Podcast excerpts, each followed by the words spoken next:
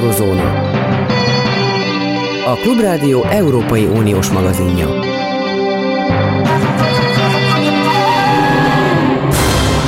Jó napot kívánok! Zentai Péter távollétében a mikrofonnál Kárpáti János. A mai műsor legnagyobb részében az Európai Bíróság főtanácsnokának Magyarországgal és Lengyelországgal kapcsolatos állásfoglalásáról lesz szó, előbb jogi, majd gazdasági szempontból, utána pedig a német kormány várható politikájáról ejtünk szót. Tartsanak velünk, és itt van velünk rögtön a vonalban Latman Tamás, nemzetközi jogász. Jó napot kívánok! Jó napot kívánok! Tehát arról van ugye szó, hogy Manuel Campos Sánchez Bordona, az Európai Bíróság főtanácsnoka, közétette állásfoglalását tegnap, és ez szerint el kell utasítani Magyarország és Lengyelország azon keresetét, amelyet a jogállamiság elveinek a megsértése esetén az uniós költségvetés védelmére szolgáló feltételrendszer ellen nyújtottak be. Először azt kérem, hogy menjünk végig az etapokon nagyon gyorsan, röviden, tehát a december, tavaly december 16-ai uniós csúcs kompromisszumától egészen addig, hogy mi lesz a mostani főtanácsnoki állásfoglalás utáni utolsó, jogi értelemben utolsó fázis. Ugye egy picit még, és véletlenül sem rögtön kötözködni szeretnék, de még, még visszább kell néznünk az időbe. Tehát az Európai Unión elért csúcs az igazából már egy végpontja volt egy régebbi folyamatnak, ami a ezzel a kondicionalitási rendelettel kapcsolatban volt. Ugye ezt még 2018 őszén terjesztette elő a bizottság első verziójában. 2019. januárjában már egyszer ezt megszavazta az Európai Parlament, majd utána ugye ez megakadt egy picit az egész jogalkotási eljárás, mert a tanács előtt, ahol ugye a tagállami kormányok képviselői ülnek, ott, ott egy picit beakadt, és született egy olyan megállapodás, ami szerintem egy nagyon rossz döntés volt a rendelet tekintetében, hogy majd a 2020-ban vagy 19-20-ban esedékes ugye költségvetési tárgyalásokkal ez össze lesz kötve, Na ennek lett az eredménye, hogy a költségvetési tárgyalások nagyon gyorsan 2020 nyarán, aki még emlékszik, azok ugye erről a rendeletről való vitatkozássá fajultak lényegében, és a magyar kormány is ugye a 7 éves költségvetés tekintetében fönnálló vétójogával azért kezdett fenyegetőzni, hogy igazából ezt a rendeletet próbálta meg megblokkolni annak idején. És ugye ezt oldotta föl az a politikai alkú, aminek eredményeképpen 2020. decemberében az európai csúcson az a megállapodás született, hogy akkor a rendelet is majd szépen hatályba lép, elfogadják a tagállamok a 7 éves költségvetést, és cserébe ugye a magyar-lengyel eredménye az volt, hogy ők akkor semmiségi eljárást indítanak az Európai Bíróság előtt, ami igazából nem egy eredmény, mert ez a joga a tagállamoknak hogy bármikor megvan amúgy is. Az eredmény az volt, hogy a bizottság megígérte nekik, hogy ennek a bírósági eljárásnak a végéig nem fog élni az ebben a rendeletben foglalt eszközökkel. És akkor most ugye azért fontos ez a mostani főtanácsnoki álláspont, mert ez, ha úgy tetszik, közvetlen előzménye annak a tippem szerint január-februárban megszülető bírósági ítéletnek, inkább február, ami majd lezárja ezt az egész folyamatot. Ugye a főtanácsnoki álláspont az egy nagyon sajátos intézménye az Európai Bíróság működésének. Ennek az a lényege, hogy egy a bíróktól független, de szaktudással bíró személy, ugye ő a főtanácsnok, a bírók értelmezésétől független elvált elemzés alá veti a megvizsgálandó jogi kérdést, és ezt láthattuk most. Ugye a magyar kormány és a lengyel kormány keresete arra irányult, hogy ezt a rendeletet az uniós alapító szerződésekkel ellentétesnek kell látni, különböző okok eredménye, különböző indokok mentén. Lényegében a főtanácsnak ezeket az indokokat szépen egymás után száfolta, meglátjuk, hogy a bíróság követi-e majd a főtanácsnok érvelését és álláspontját is. Térjünk vissza ahhoz az elemhez, említette, hogy az Európai Bizottság megígérte, hogy nem alkalmazza addig, amíg ez a jogvita el nem dől. E, volt erről egy vita, hogy ez az ígéret, Hát e, nem kötelező erejű, és az Európai Parlament, amely sürgette volna, hogy, hogy a bizottság kezdje el végre alkalmazni ezt a mechanizmust, az be is perelte a bizottságot. Na most ez a jogvita még folyamatban van, mert hiszen ez csak egy főtanácsnoki állásfoglalás, ez még mindig nem a bírósági Igen. döntés. Tehát gyakorlatilag a, a, a parlament továbbra is perli ugye a bizottságot, hogy miért nem lép már. Igen. Én úgy gondolom, hogy ez fog történni. Ugye maga az Európai Parlament uh, annak a pernek, amit az Európai Parlament megindított, az én személyes véleményem szerint az ég egyet a világon semmi értelme nincsen. Már csak azért sem, mert hogyha februárban, tippem szerint februárban megszületik az ítélet, a rendelet jogszerűségéről, vagy megfelelőségéről, akkor a bizottság abban a pillanatban, amint ez megszületik, akkor szerintem elkezdi azokat a lépéseket, amik a az, e, a, az, a, a mechanizmus alkalmazáshoz szükségesek. Egyébként már eddig is láttuk, hogy megteszi ezeket a lépéseket, hiszen a legutolsó információkérés a magyar kormánytól konkrét pontokba szedve, az ennek a jogállamisági mechanizmusnak, vagy én úgy szeretem jobban hívni, hogy EU-s közpénzvédelmi mechanizmusnak az első lépését jelentik. És hát abban a pillanatban, amint megjelenik a bíróság állásfoglalása ennek a rendeletnek a megfelelőségéről, akkor a bizottság el fog indítani ezt az eljárást, és abban a pillanatban a parlament által megindított per teljesen oktalanná válik és kiürül, és hát ismerve valamennyire az Európai Bíróságnak a tempóját, én még azt is megkockáztatom, hogy hogy, hogy még a parlament keresetlevélének a kapcs- különböző formális megvizsgálása sem fog véget érni, mire egyébként a pernek megszűnik az összes létező oka amúgy is. Ez az Európai Parlament részéről nem volt más, mint egy politikai kommunikációs mutatvány, hogy, hogy mutassa, hogy ő azért rajta van ezen a témán, de, de gyakorlatban értelme nincsen. Ugyanakkor abból a szempontból mindenképpen egy fontos jel, csak ugye mi itt Magyarországon nagyon gyakran azt a hibát követjük el, hogy, hogy a saját valóságunkból, meg a saját problémáinkból próbálunk valami nagyra következtetni. Itt azért a, a, a történelmi léptékben az Európai Parlament és Bizottság közötti viták történetében lesz majd talán igazán jelentős, hogy az Európai Parlament elindított a bizottság ellen, nem a konkrét mostani helyzetben, mert ebben a helyzetben nem old meg semmit, és abban a pillanatban, amint, amint megjelenik a bíróság ítélete és jóvá hagyja azt mondja, hogy ez a rendelet ez rendben van, tehát ez a jogállamisági eszköz működik, akkor a bizottság már nyugodt lelkiismerettel fog, eh, fogja az eljárást továbbvinni. Egyébként a parlament keresetében az is egy probléma, hogy a parlament mintha úgy értelmezné, hogy a, a rendelet hatályba lépése, ami ugye 21. január 1 volt, utána a bizottságnak azonnal lépéseket kell tennie, és fordulni a tanácshoz az, az, az a, a, a, a, a mechanizmussal, de ugye ez egy téves álláspont, hiszen az, hogy hatályba lép önmagában a rendelet, az még nem jelenti azt, hogy rögtön akkor lépéseket kell tenni a bizottságnak. A rendelet alapján a bizottságnak vizsgálódnia kell, nem pedig rögtön a tanácshoz fordulni, és a bizottság bármikor tudja azt mondani, hogy hát én nagyon vizsgálódtam, tehát értemben ennek a pernek nem sok pozitív kimenete van a parlament szempontjából.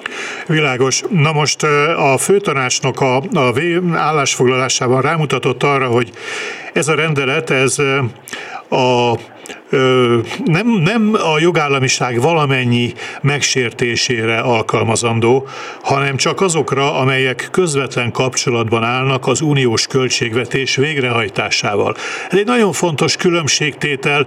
Nézzük meg először azt, hogy melyek azok a más mechanizmusok, amelyek nem kizárólag a költségvetés végrehajtására szűkítik le a jogállamiság miatti fellépés lehetőségét. Mi van még az EU-ban, mint az eszköztárak között, eszköztárban? Ja. Az eszköztárnak két nagyon fontos és jogilag jól körülrajzolt eleme van, amiről már nagyon sokat hallhattak a hallgatók is, mert mind a kettő fajtáról azért elég sokat lehet hallani, és sajnos mind a kettő fajtából van már élő példa Magyarország tekintetében, de a legegyszerűbbek az úgynevezett kötelezettségszegési eljárások, amik bármilyen tagállam által az Európai Uniós jog vagy az alapító szerződések eh, megsértésével kapcsolatos cselekmény esetében indíthatóak, de még akkor is egyébként, hogyha az adott jogsértő cselekmény egyben valamiféle jogállamisági aggályt vagy jogállamiság sérelmet is jelent, tehát a kötelezettségszegési eljárások azok ősrégi elemei az Európai Unió és még közé, korábban az Európai Gazdasági Közösség működésének. Ez továbbra is rendelkezésre áll. Ugye ezekkel kapcsolatban az volt a kritika, meg a gyakorlati alkalmazásban azért nem lettek a jogállamiság tekintetében annyira népszerűek, népszerű az eljárás típus, mert ez igazából konkrét kézzel fogható, egyértelmű jogsértésekre szereti alkalmazni az Európai Bizottság. Azért is, mert ennek a kötelezettségszegési eljárásnak egy nagyon fontos eleme az, hogy ez előbb-utóbb az Európai Bíróság elé kerül, ahol ugye mindenképpen egyértelmű jogsértést kell, hogy a bíróság tudjon megállapítani. És ugye amire azt mondjuk, hogy hát az általánosságban jogállamisági aggályt is kell, azt nem biztos, hogy feltétlenül a bizottság bevállalta, hogy elvitte az Európai Bíróság irányába.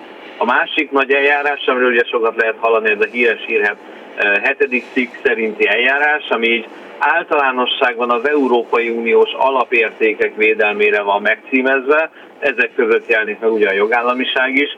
Ezzel meg az volt a probléma, meg hát az a probléma mindig is, hogy ez egy jóval inkább politikai típusú eljárás, sem mint jogi. Jellemzően nagyon jól látjuk, hogy például a hetedik cikk szerinti eljárásban semmilyen szerepe nincsen az Európai Bíróságnak. Tehát itt egy politikai eljárásról van szó, ahol a politikai intézmények, jelesül a tanács, illetve az Európai Tanács, tehát a tagállamok gyűlése, különböző formációkban és szavazati arányokban foglal állást a jogállamiság sérelméről, vagy bármilyen más uniós alapvető érték sérelméről. Tehát ez nagyon széttartó, nagyon politikai, és a nagy probléma benne, hogy ugye itt alapvetően a tagállami érdekek és a tagállami szövetségek döntik el, különösen a második szakaszban, ahol ugye konszenzusos döntésre van szükség. Tehát ezért sokan kritizálják ezt az eljárást, és hát a Lengyelország és Magyarország ellen megindított hetedik szerinti eljárások némileg várhatóan sajnos el is akadtak a tanács előtt, és hát láthatóan nem volt bennük előrelépés. Ehhez képest ez az új eljárás. Itt ugye az volt egy nagyon fontos dolog, és a főtanácsnaki álláspont erre nagyon, ezt nagyon szépen le is tisztázta, ahogy egyébként a magyar kormányzati érvelés a keresetlevélben is nyilvánvalóan próbált ebbe az irányba elmenni, és hogyha ebbe az irányba nyitva lettek volna a kapuk, akkor még igaz, igaza is lehetett volna a magyar kormányzat érvelésének, de ugye pont az volt a lényeg, hogy a, a főtanácsnak le, lesz letisztázta egyértelműen, hogy ugye itt az, alapvetően az Európai Uniós hatáskörökön belül történik az ellenőrzés. Ugye azért nagyon érdekes kérdés, amióta létezik Európai Unió, azóta izgalmas, hogy mit tehet az Európai Unió, mi az, ami a tagállamoknak fenn van tartva. Tehát a, a jogállamiság úgy általánosságban, hogy hogy néz ki egy állam alkotmánya, meg milyen alkotmányos intézmények kell, hogy működjenek, ezek főszabály szerint az állami szuverenitás fogalmi körébe tartozó dolgok, tehát ekképpen nem minősülnek uniós hatáskörnek, de abban a pillanatban, amint valamiféle intézményes hibák vannak, amik miatt már az uniós költségvetésről származó pénzek tűnnek el kézen közön jogsértő meg egyéb módokon, és azt nem lehet ellenőrizni, és az elrendelt állami intézményeket nem hajlandók ellenőrizni, akkor az már uniós hatáskörbe lévő problémaként jelentkezik, és erre volt szükség, ezért tartotta szükségesnek a főtanácsnak, hogy ezt tisztázza, hogy nem sérti a tagállami szuverenitást, nem sérti a tagállamok és az unió közötti hatáskör megosztást ez a rendelet ebben a formában. Egyetlen apró kérdés még a végén, hogy tudnélik a pénzek megvédése az teljesen nyilvánvaló, hogyha nincs független bírósági rendszer, akkor nem megnyugtató az uniós támogatások felhasználásának a, a védett volta, hiszen probléma esetén nincs olyan bíróság, amelyhez lehet fordulni bizodalommal, hogy az majd igazságot tesz tehát a bírói függetlenség az ide tartozhat ennek a, ennek a mechanizmusnak a hatája alá. A Igen, kérdésem pontosan. az, hogy a, a média, és egész konkrétan, ha deklaráltan ellehetetlenítik az oknyomozó újságírást, akkor az is ide sorolható-e ebbe a kategóriába, és így a média szabadság bevonható-e ennek a mechanizmusnak a körébe ön szerint? Én úgy gondolom, hogy abban az esetben, hogyha olyan jelek mutatkoznak, vagy bizonyíthatóan olyan tények vannak, hogy a, mondjuk a közpénzek e, vizsgálatával, a közpénzek fölkutatásával, vagy a közpénzekkel való visszaélést feltáró média ellen olyan intézkedéseket tesz a kormány, vagy bárki más, amivel szemben mondjuk az elvben független igazságszolgáltatási rendszer igazolhatóan nem nyújt védelmet, vagy nem kezeli megfelelően, akkor ezek a problémák is bőven bevonhatóak lesznek ebben a körben, úgy gondolom. tehát ezt majd meglátjuk. Én nagyon kíváncsi leszek, hogy ha az Európai Bizottság konkrétan előáll majd a vizsgálataival, ugye itt az lesz a menet, hogy az Európai Bizottság a vizsgálatainak eredményeképpen javaslatot kell, hogy tegyen a tanácsnak különböző intézkedésekre, amennyiben ezt megalapozottnak látja, akkor majd megnézzük, és az ön érdekes dolog lesz, hogy a bizottság vajon milyen ilyen problémákat azonosított és talált, amik miatt kér, kéri ezt a, ezeket az intézkedéseket a tanácstól. És itt van egy nagyon fontos dolog, egy utolsó mondat a részemről, de ez mindenképpen fontos, hogy elhangozzék, hogy ebben az eljárásban szemben az imént említett hetedik cikk szerinti eljárással, ahol említettem, hogy az Európai Bíróságnak nincsen semmilyen lehetősége, hogy közreműködjön igazából, maximum csak az eljárás szabályainak a tiszteletben tartása, a tiszteletben tartása ügyében tehet bármit. Ebben az új eljárásban még a bizottságnak a javaslata tekintetében is, tehát ezt a javaslatot megteszi a tanácsnak, már a javaslat tekintetében is. Egyébként az érintett tagállam elmehet ezzel a döntéssel szemben az Európai Bírósághoz, azt állítandó, hogy ez mondjuk valótlanságokat tartalmaz, meg nem úgy van, meg nem igaz. Tehát nagyon fontos, hogy az érintett tagállamnak folyamatosan lesz a kezében bírói út lehetősége, már csak azért is fontos ez, hát hogy nézne már ki, hogyha egy jogállami eljárás, jogállamisági eljárásban nem működnének a jogállamiság alapvető elvei. Tehát az érintett tagállam bizony fordulhat majd a bírósághoz, tehát igaz, egész új uniós jogállamisági eljárás valahol a luxemburgi bíróságnak a kontrollja alatt fog maradni. Nagyon szépen köszönöm Alatman Tamásnak, viszont hallásra minden jót kívánok! Viszont hallásra minden jót! Eurozóna. A Klubrádió Európai Uniós magazinja.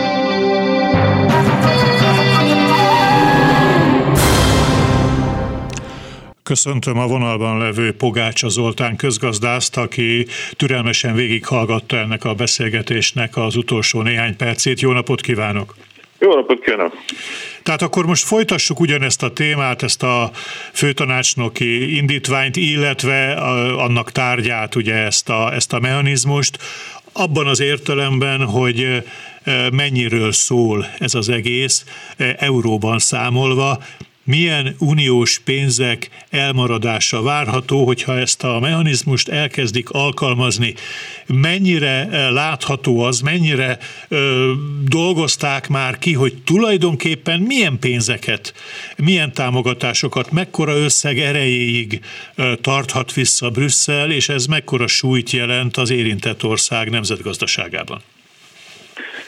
Ugye ezt onnan érdemes kezdeni, hogy az Európai Uniónak vannak ilyen úgynevezett 7 éves programozási periódusai, amelyek hát majdnem, hogy a megalakulása óta folyamatosan bizonyos ilyen kohéziós támogatásokat adnak, amelyek a szegényebb országoknak a felzárkóztatására, fejlesztésére fordítandóak, ezek különböző alapokból jönnek, e, és ezek standard működnek továbbra is. Tehát, hogy nem ezeket a pénzeket érinti ez a kérdés, e, ezek azokat, amiket megszoktunk mi is már a, a 2004-es csatlakozásunk óta.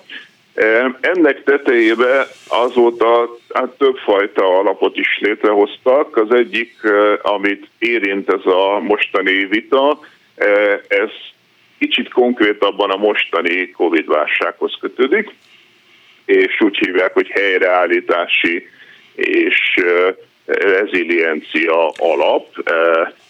Ez így magyarul elég furán hangzik, de recovery and resilience. Igen. Recovery and Resilience Facility az eredeti angol ellenálló képessége, igen, igen.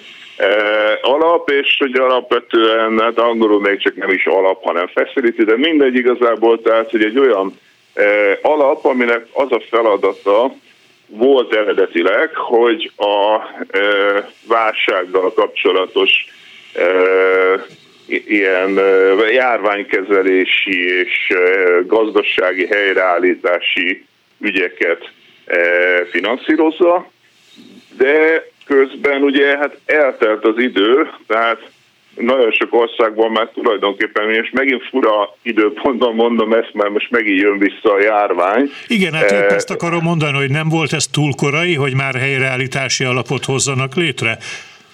Bizonyos értelemben túl korai és túl késő is volt, mert ugye amikorra ezeket a pénzeket, ezt az alapot megszavazták, és a, a, a tagállamok ugye benyújtanak ezen a ponton egy tervezetet, ezt letárgyalják, ezt jóvá hagyják, tehát amikorra ez az egész pénzeket kezdett osztani, ez tulajdonképpen ennek az évnek a vége volt, őszi időszak, amiről már sokan azt mondták, hogy hát ez elég későn van ahhoz képest, hogy ugye a járvány meg a válság az 2020-ban volt, és ehhez képest 2021 végén kezdjünk el ezeket a pénzeket a gazdaságokba belejutatni, akkor még ugye úgy nézett ki, hogy az oltások miatt túl vagyunk a járványon, és a gazdaságok kezdtek visszajönni, pozitív GDP növekedések voltak, stb. Most ugye ebből a szempontból túl későn volt, de közben meg ugye most meg azt látjuk, hogy megint erőteljesen támad a járvány, és ebből a szempontból meg ugye az önkérdése teljesen jogos, hogy nincs túl korán abban az értelemben helyreállításról beszélni, hogy simán lehet, hogy most megint nagyon komoly károkat okoz. Tehát elég fura így időzítés szempontjából. Plusz ezért, mivel relatíve későn tárgyalták le az eredeti járványhoz képest, hogy belerakták ezt a reziliencia ellenálló képességi komponenst is, amiben egyébként egy csomó minden olyan is benne van, ami nem feltétlenül a járványhoz kötődik direkt módon, tehát például egy jelentős részét e, zöld átmenetre kell költeni, egy jelentős részét digitalizációra kell költeni, tehát valamilyen e, százalékban meg van szabva, hogy Eh, hogy mire költsék a tagállamok, persze ezeket még, egy nagyon tág keretet ad ahhoz, hogy azon belül mire akarják költeni, de szóval, hogy egyszer az egészségügy fejlesztése is egy elvárás, ami nyilván szorosabban kötődik a járványkezeléshez, de mondom, benne van a zöld átmenet és a digitalizáció is, úgyhogy ez egy elég komplex dolog, így fejlődött az idők során. És akkor ez az, amiből nem kap jelenleg Lengyelország és Magyarország. Így van. Gyakorlatilag mekkora összegektől esnének el ezek az országok, hogyha az egészet elfelejthetik? Na most ez a támogatás, tehát nagyjából a szokásos Európai Uniós támogatások, tehát arról, amiről beszéltem, ugye a kohéziós és strukturális alapok, ezek szoktak lenni olyan két és fél százaléka eh, a GDP-nek per év, uh-huh. és eh, ez, ez az összeg ez intenzitásában ennél nagyobb lenne. Persze azért bonyolult ezt megmondani, mert igazából ez az összeg ez 5 évre áll rendelkezésre. Tehát egyáltalán nem mindegy, hogy ezt a tagállam egyetlen évben költi el azonnal, vagy 5 éven keresztül folyamatosan. Tehát nehéz egy konkrét számot mondani arra, hogy milyen input lenne ez a gazdaságba, de ha, ha most egyszer elköltené Magyarország, akkor, akkor én azt gondolnám, hogy egy ilyen 3%-et simán ki, tud, ki tudná tenni a GDP-nek. Értem, most rövid hírek következnek, kérem maradjon velünk vonalban, és utána folytatjuk. Rendben. Eurozóna. A Klubrádió Európai Uniós magazinja.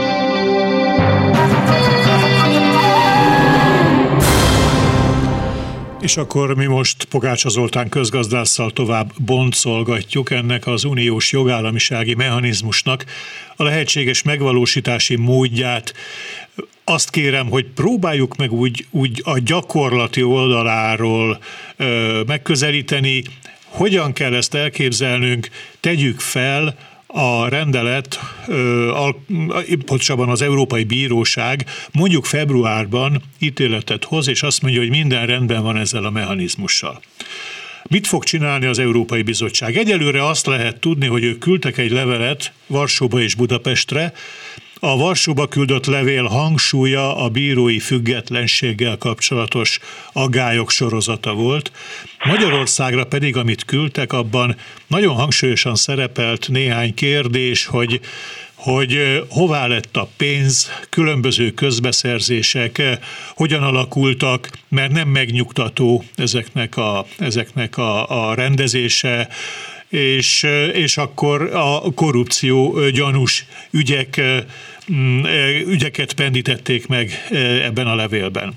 Arra kell ezek alapján számítani, hogyha mondjuk kora tavasszal a bizottság megkapja az okét a, parla- a bíróságtól, hogy mehet ez az eljárás, akkor az Európai Bizottság konkrétan megnevez bizonyos ügyeket, ahol, ahol szerinte nem jogszerűen osztották el az uniós támogatást, és akkor, és akkor kötelezné valamire a magyar hatóságokat, hogy járjanak el, különben megmondja, hogy ennyi és ennyi pénz nem jön, vagy pedig ez sokkal általánosabb szinten zajlik majd, és úgy általában mondják meg, hogy mostantól ennek az országnak nem megy pénz. Ez, ez egy jogi kérdés, és ezt igazából Latman Tamásnak kellett volna föltennie. A, én szinte biztos vagyok egyébként, hogy nem ilyen utólagos helyreállítási problémákba fognak belemenni, hanem általános szintű alapelveket fognak megfogalmazni, elvárásokat a rendszer működtetésével kapcsolatosan. De hogy konkrétan ez hogyan fog lezajlani ez a procedúra, az, az, az jogász tudja megmondani. De a közgazdasági hatása az mekkora lehet, hogyha, hogyha abból indulunk ki, amit a hírek előtt mondott, tehát hogy akár 3%-ig is felmehet Magyarország esetében. De az a nagyon érdekes helyzet van, hogy most Magyarországnak tulajdonképpen ebben a pillanatban hát szüksége is van erre a pénzre, meg nem is, és ezt azért mondom, mert szüksége van abban az értelemben, hogy azok a kérdések, amelyeket ez finanszíroz, ezek égető kérdések Magyarországon. Tehát mindenki tudja, hogy az egészségügyi rendszerünk nagyon le van gatyásodva, e, a járványkezelés is megmutatja ezt, meg úgy általában is a egészségi rendszer, egészségügyi rendszernek a működésének az output indikátorai azok e, nagyon rosszak nemzetközi összehasonlításban is, a digitalizációban bőven van még Magyarországon mit csinálni, ha csak mondjuk az e-kormányzatra gondolunk, de rengeteg más dolgot is említhetnék, és hát ugye nem is szólva a zöld átmenetről, a fenntarthatóságról, ahol Magyarország nagyon-nagyon el van maradva, és mondjuk a CO2 kibocsátásunk nem csökken, annak ellenére, hogy ezt vállaltuk a Párizsi Klímaegyezményen, tehát minden területen óriási szükség lenne ezekre a pénzekre, de hát persze ezekbe investálhatna igazából a magyar költségvetés is, tehát nem kell feltétlenül megvárni, hogy, eh, hogy ezt egy uniós forrás finanszírozza, eh, és azért mondom, hogy más oldalról meg nincs igazán szüksége ezekre a pénzekre Magyarországnak, mert egyébként meg a gazdaság jelenleg túlfűtött. Említettem, hogy ez egy öt éven keresztül rendelkezésre álló pénz.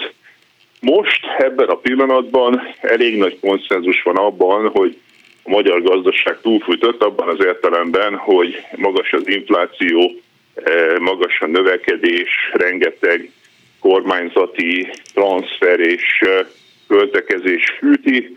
Ha most ebben a pillanatban még ráadásul ez a pénz is bejönne a magyar gazdaságba, akkor szinte biztos, hogy az infláció még ennél is magasabb lenne. Tehát az a fura, hogy most éppen nincsen, eh, hogy mondjam, makró szinten szükségünk ezekre a pénzekre, és ezt valószínűleg a kormányzat is tudja, amikor nem túl eh, izgatott ezzel a ez az alappal kapcsolatban, hogy jönnek-e a pénzek, vagy nem. Viszont eh, mikroszinten, a konkrét területeken, ahova ez menne, ott viszont égető szükség van rá. Értem, hát akkor meglátjuk, hogy hogyan alakul ez a továbbiakban, és mikor születik meg a bírósági ítélet. Nagyon szépen köszönöm Pogácsa Zoltánnak köszönöm a beszélgetést. Viszont hallásra. Viszont hallásra. Eurozóna. A Klubrádió Európai Uniós magazinja.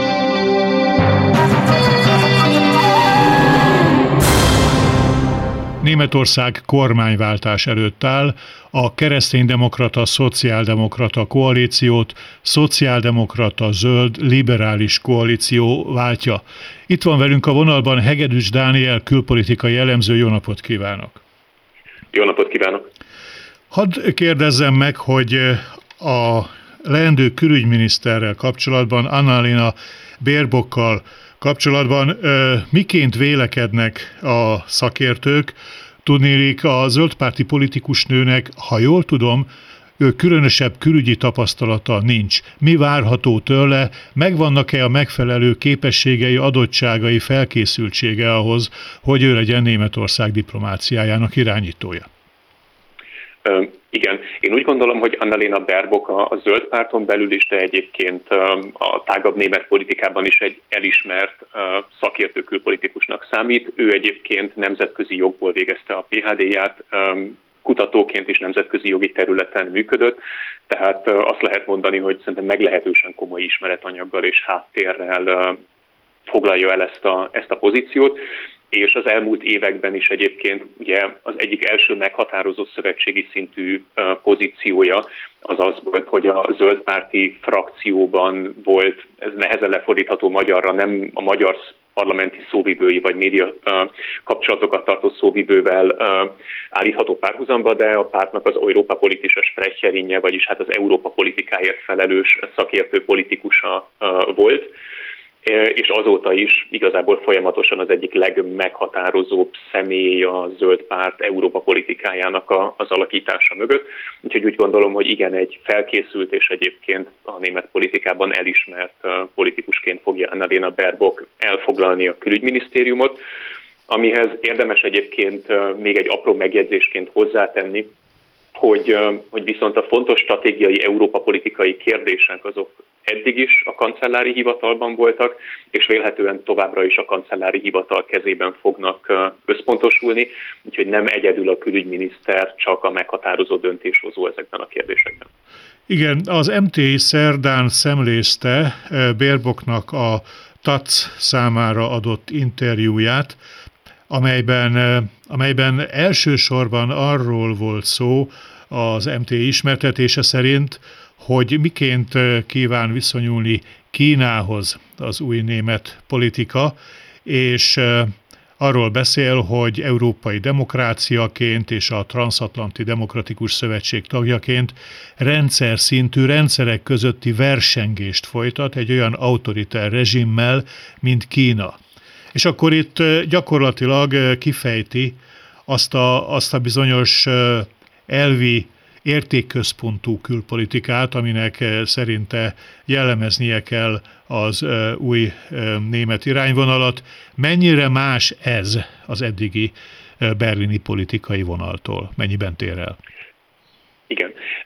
Elsőre ez valóban nagyon nagy szakításnak tűnhet, hiszen, hiszen a német külpolitikáról elsősorban a Kínával, illetve Oroszországgal fenntartott német kapcsolatokról az utóbbi években azokat a benyomásokat lehet gyűjteni, hogy itt alapvetően egy nagyon pragmatikus és nagyon gazdaságközpontú uh, politikát folytatott a, a német állam. És ugye ezzel szemben valóban mondjuk a demokratikus értékekre, illetve a, a rendszer szintű versenyre nagyobb hangsúlyt helyező zöld, külpolitikai narratíva azért erős váltásnak tűnik. Amit fontos látni, hogy ez nem a semmiből nőtt ki, és, és, és egyáltalán nem mindenfajta gyökerek nélkül lebeg a német társadalom és a német gazdaság és ipar fölött. Magában a német gazdasági szereplők között zajlott le az elmúlt egy-két évben egy olyan alapvető szemléletváltozás, amit például egyébként a Német Gazdasági és Iparkamarának, a BDI-nek, ami ugye a német gazdaságnak a legbefolyásosabb ernyőszervezete, a nyáron kiadott pozíciópapírja is jelez, hogy, hogy maguk a német szereplők is egyre bizony, gazdasági szereplők is egyre bizonytalanabbnak látják a jövőjüket a kínai piacon, nem látják biztosítottnak a szellemi tulajdonnak a védelmét, nem látják biztosítottnak a hosszú távú zavartalan működésnek a feltételeit. Egyre több a politikai intervenció a kínai gazdaságnak a, a működésében is, és, és maga a BDI is feltette azt a kérdést, hogy ilyen autoriter környezetben egyébként német gazdasági szereplők miként és hogyan uh, működjenek, vagy fognak működni az elkövetkezendő években vagy évtizedekben Vagyis igazából emögött a zöld politikai váltás mögött egy sokkal mélyebb strukturális változás is áll, ami azt is mutatja, hogy, hogy maguk a német ipari szereplők is kezdik átértékelni egyébként a saját pozíciójukat, a saját szerepüket olyan országokkal fenntartott kapcsolatokban, mint Kína vagy Oroszország. Itt minden esetre azért van egy ilyen emberi jogi hangsúly növekedés is, mert Bérbak arról is beszélt, hogy Kínának nagy gondjai lennének, ha nem tudná értékesíteni az olyan régiókból származó termékeit, mint Xinjiang, ahol a kényszer munka általános gyakorlat. Tehát itt nem csak szoftverlopás, hanem, hanem súlyos emberi jogi problémák is. Úgy tűnik, hogy, hogy meghatározó jelentőséggel bírnak majd a, a német-kínai kapcsolatokra. Mennyire lóg ez majd ki az EU általános irányvonalából, illetve illetve hát Németország mennyire lesz társalakítója a közös európai politikának Kínát illetően? Igen, szerintem ebből a szempontból fontos látni, hogy ugye a tavaly decemberben elfogadott EU-Kína kereskedelmi és befektetési megállapodás az alapvetően egy német politikai termék volt. És nem véletlen, hogy a, ugye az éppen akkor regnáló német tanácsi elnökség hatalmas nyomás alá helyezte egyébként az uniós tagállamokat és a bizottságot, hogy ez a megállapodás egyébként még ugye tavaly decemberben kerüljön elfogadásra, aminek a ratifikációja azóta gyakorlatilag leállt, főleg az Európai Parlament és főleg, vagy másodszorban egyes tagállamoknak a fenntartásai miatt ami mutatja, hogy igazából nem lesz feltétlenül olyan nagy diszkrepancia, mert eddig mondjuk a, a Kína barát, vagy a Kína iránt nagyobb megértést tanúsító vonalnak maga Németország volt az egyik fő képviselője. Én úgy gondolom, hogy egyrészt a koalíciós szerződésben valóban nagyon kemény és adott esetben konfrontatív állítások vannak megfogalmazva a Kína emberi jogi gyakorlatával kapcsolatban, ugye Xinjiang mellett talán még Hongkongot emelhetnénk ki, ugyanakkor azt nem gondolom, hogy ezek a kérdések fognak egyébként a jövőben a német-kínai kapcsolatok első vonalában állni. Szerintem ami itt történik, az egyszerűen az, hogy mondjuk a, a Merkel éránál tapasztalta, vagy a Merkel érában tapasztaltakhoz képest nagyobb hangsúlyt fognak kapni egyszerűen ezek a kérdések. Akkor térjünk vissza az Európa politikához, amivel kapcsolatban ön említette, hogy hát azért a kancellári hivatalban mondják ki a végső döntőszót a legfontosabb kérdésekben, és nem a, a, a külügyminisztériumban. Itt van ugye a, az Európai Unió két gyakran szereplő renitens országa, Magyarország és Lengyelország, egy csomó jogállamisági vita, konfliktusok, és ezzel kapcsolatban széles körben osztott vélekedés, hogy Angela Merkel elkövette azt a hibát, hogy túlságosan megértő volt elsősorban Orbán Viktorral szemben, de ebben most változás várható. Mennyire kell számítani arra, hogy a német kormány eddig fékezője volt, és most motorja lesz annak, hogy a szankciók valóban, hogy úgy mondjam, harapjanak ezen a két országon, vagy az intézkedések, a, a különböző jogállamisági mechanizmusok? Igen. Önmagában szerintem érdemes hangsúlyozni, hogy egy rendkívül ambíciózus Európa politikai programot és sok szempontból erősen föderalista Európa politikai programot vázolt fel a koalíciós szerződés, és ennek egyébként egy meglepően részletes és, és meglepően konkrét intézkedéseket tartalmazó alfejezetet szól a jogállamiság védelméről az Európai Unióban. Ennek egyébként számos egyéb intézményi javaslat meg elköteleződés mellett van két pontja, ami, ami nagyon komolyan érinti egyébként Lengyelországot és Magyarországot is. Az egyik úgy szól, hogy, hogy az új német kormány kifejezetten felszólítja az Európai Bizottságot arra, hogy mielőbb elkötelezetten és aktívan használja a jogállamisági feltételrendszerről szóló rendeletet. Ugye ez formálisan már elkezdődött a november 19-én a német és lengyel kormányoknak küldött levéllel, de tudjuk, hogy eddig leginkább ugye Angela Merkel német kancellár lobbizott azért egyébként az uniós intézményekben, hogy hogy továbbra is több türelemmel viseltessenek Varsóval és Budapesttel szemben. Itt van egy 180 fokos fordulat a német kormányzati politikában, vagy várható egy ilyen fordulat. És a másik nagyon konkrét tétel az pedig az, hogy a német kormány a tanácsban nem fogja támogatni egyetlen egy helyreállítási alaptervnek az elfogadását sem, amennyiben a jogállamisági feltételek, az ehhez szükséges jogállamisági feltételek nem teljesülnek. Ez pedig azt jelenti, hogy amíg nincs érdemi előrelépés a jogállamiság tekintetében Varsóval és Budapesttel fenntartott vitákban, addig nem fogja Németország jóvá hagyni, lebélyegezni a helyreállítási alappénzeket, és hogyha Németország nem, akkor valószínűleg ez egy nagyon népszerű pozíció lesz egyébként a Benelux és a skandinávok körében, és más nyugat-európai államok körében is esetleg. Ami azt mutatja, hogy itt valóban nagyon komoly korlátokat állít az új német koalíció, és, és az, hogy egyébként ezek az üzenetek meghallgatást találjanak az Európai Bizottságban, arra pedig a koalíciós szerződés ugyanúgy tartalmaz egy fontos kitételt, nevezetesen azt, hogy egyértelműen hitet tesznek a Spitzenkandidát rendszer, vagyis a csúcselőti rendszer mellett, hogy az Európai Bizottság következő elnökét az európai parlamenti választásokon győztes pártcsalád adhassa, és azt is leszögezik, hogy, hogy abban az esetben, amennyiben a győztes párt, mondjuk az Európai Néppárt, egy német bizottsági elnököt jelöl, akkor a koalíciós pártok, illetve a koalíciós szerződésben egyébként erre felhatalmazott zöldek lemondanak a biztosállítási jogáról, ami azt jelenti, hogy a progresszív koalíció is támogatja adott esetben Ursula von der Leyennek a második körös bizottsági elnökségét. Ez pedig nyilván egy, egy olyan fontos kéznyújtás és egy olyan fontos befolyásoló tényező, ami az Európai Bizottságnak és Ursula von der Leyennek a jogállamisággal kapcsolatos politikájára is hathat a jövőben.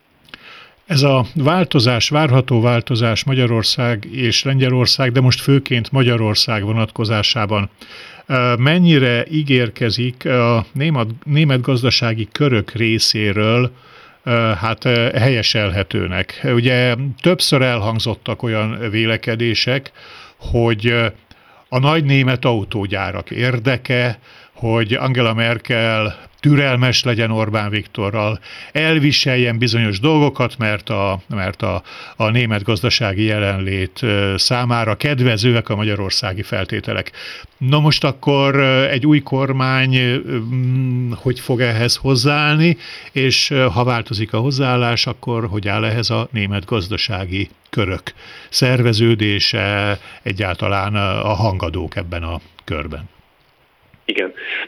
Én, én úgy gondolom, hogyha mondjuk a, a német gazdaság megérti a globális autoritár nagyhatalmakkal szembeni inkább, értékközpontú fellépésnek a szükségességét, akkor ezt megértik Magyarország esetében is, ami mondjuk nyilván egy, egy összehasonlíthatatlanul kisebb piac vagy tényező ebben a kérdésben.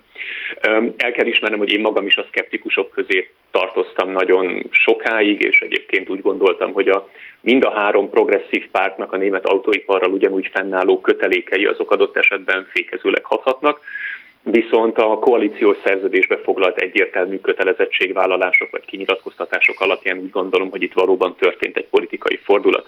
És ez a politikai fordulat szerintem azon a, az egyébként mindig is igaznak számító felismerésen alapul, hogy, hogy a Magyarországon működő és, és, és onnan exportáló német autóipari cégeket akkor sem fogja a magyar kormány részéről semmifajta szankció vagy retorzió érni, hogyha a német kormány egyébként egy kicsit értékelkötelezettebb politikát folytat a, a magyar kormányjal szemben. És ennek megfelelően egyébként szerintem ezt maguk az autóipari szereplők is, is tudják igazából, és ennek megfelelően nem gondolom, hogy, hogy nagyon komoly ellenállásra lehetne számítani a német gazdaság részéről. Végül beszéljünk még arról, hogy ez a hárompárti koalíció miként osztja el a, a, a tárcákat egymás közt, a, kinek mi a területi illetékessége, tehát a szozdemek, a zöldek, liberálisok. Beszéltünk arról ugye, hogy a, a, a, a zöldek viszik a, a külügyminisztériumot, ami egyébként nem egy vadonatúj dolog, láttunk már ilyet, amikor Joska Fischer nem is tegnap, hanem sok évvel ezelőtt tornacipőben bement e, először a szövetségi külügyminisztériumba, az irodájába, tehát ebben nincs igazán sok újdonság. Mi van a szabaddemokratákkal, mert ők, ők azért más, mint Hans Dietrich Genscher pártja. Jobbra tolódtak, euroszkeptikus hírében álltak egy ideig, tehát ők miért felelnek a kormányban, mi várható tőlük? Igen. Igazából mind a három koalíciós szereplő azokat a tárcákat kapta meg, amik egyébként a legfontosabbak számára ahhoz, hogy a kormányzati szereplését sikerként tudja kommunikálni a saját választói számára, és ahol egyébként nyilvánvalóan a legtöbb szakértelemmel is rendelkezik. Valóban az FDP-nek narratíva szintjén voltak ilyen kicsit euroszkeptikusabb kacérkodásai az utóbbi években, a koalíciós szerződés alapján egyébként azt látjuk, hogy, hogy igazából még a nagyon konzervatív fiskális és monetáris politikával kapcsolatos félelmek sem igazolódtak be. Németország nem ragaszkodik a stabilitási és növekedési paktumnak egyébként a, a betű szerinti és rigorózus betartásához, és pont az történik jelenleg, amire egyébként a legkevesebben számítottak volna, hogy egy liberális pénzügyminiszternek a vezetése alatt, aki egyébként a második legjelentősebb hatalmi tényező egyébként a, a német kormányban, fog a német monetáris politika egyébként az északi országok felől a déli országok pozícióinak az irányába elmozdulni. A liberálisok egyébként az igazságügyminisztériumot, a közlekedési minisztériumot és a pénzügyminisztériumot kapták, az oktatással, illetve a digitális infrastruktúrával együtt, és ezek azok a területek, amik egyrészt nagyon fontosak számukra ahhoz, hogy többé-kevésbé fent tudják tartani azt a középosztálypolitikát, amin az ő szavazóbázisuk nyugszik.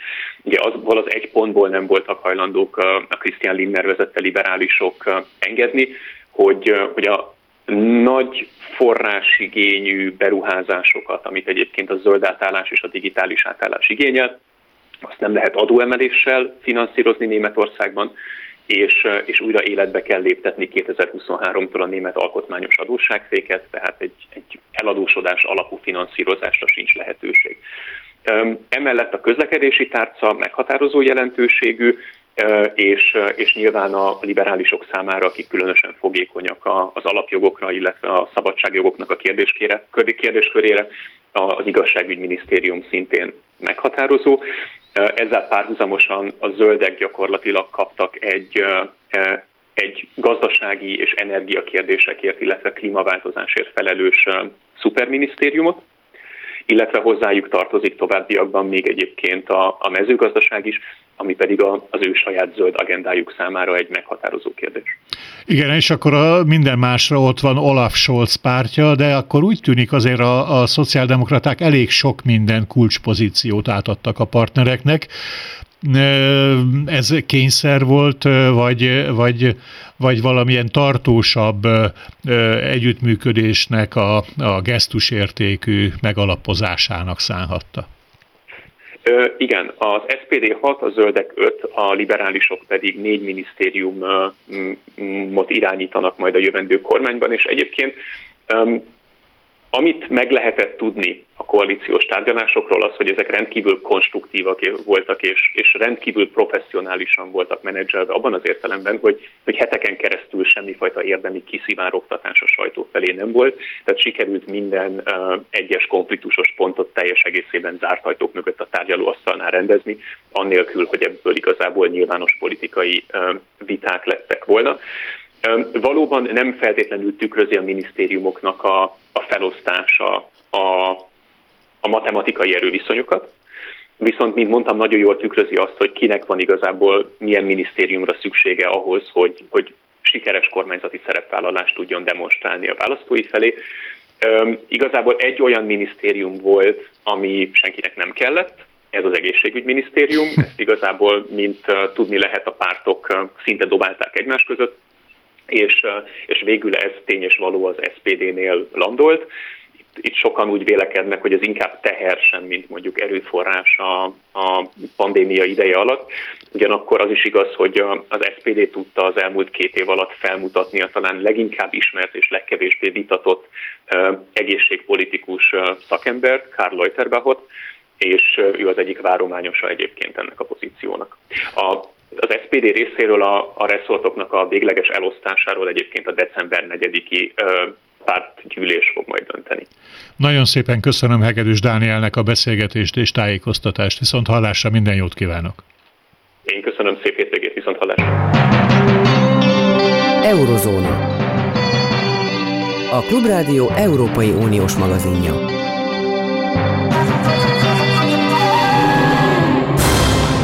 Ezzel az Eurózóna mai adása véget ért. Jövő héten a tervek szerint már Zentai Péter várja önöket.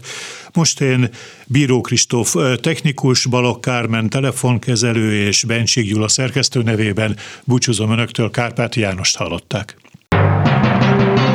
Önök a Klubrádió Európai Uniós magazinját hallották.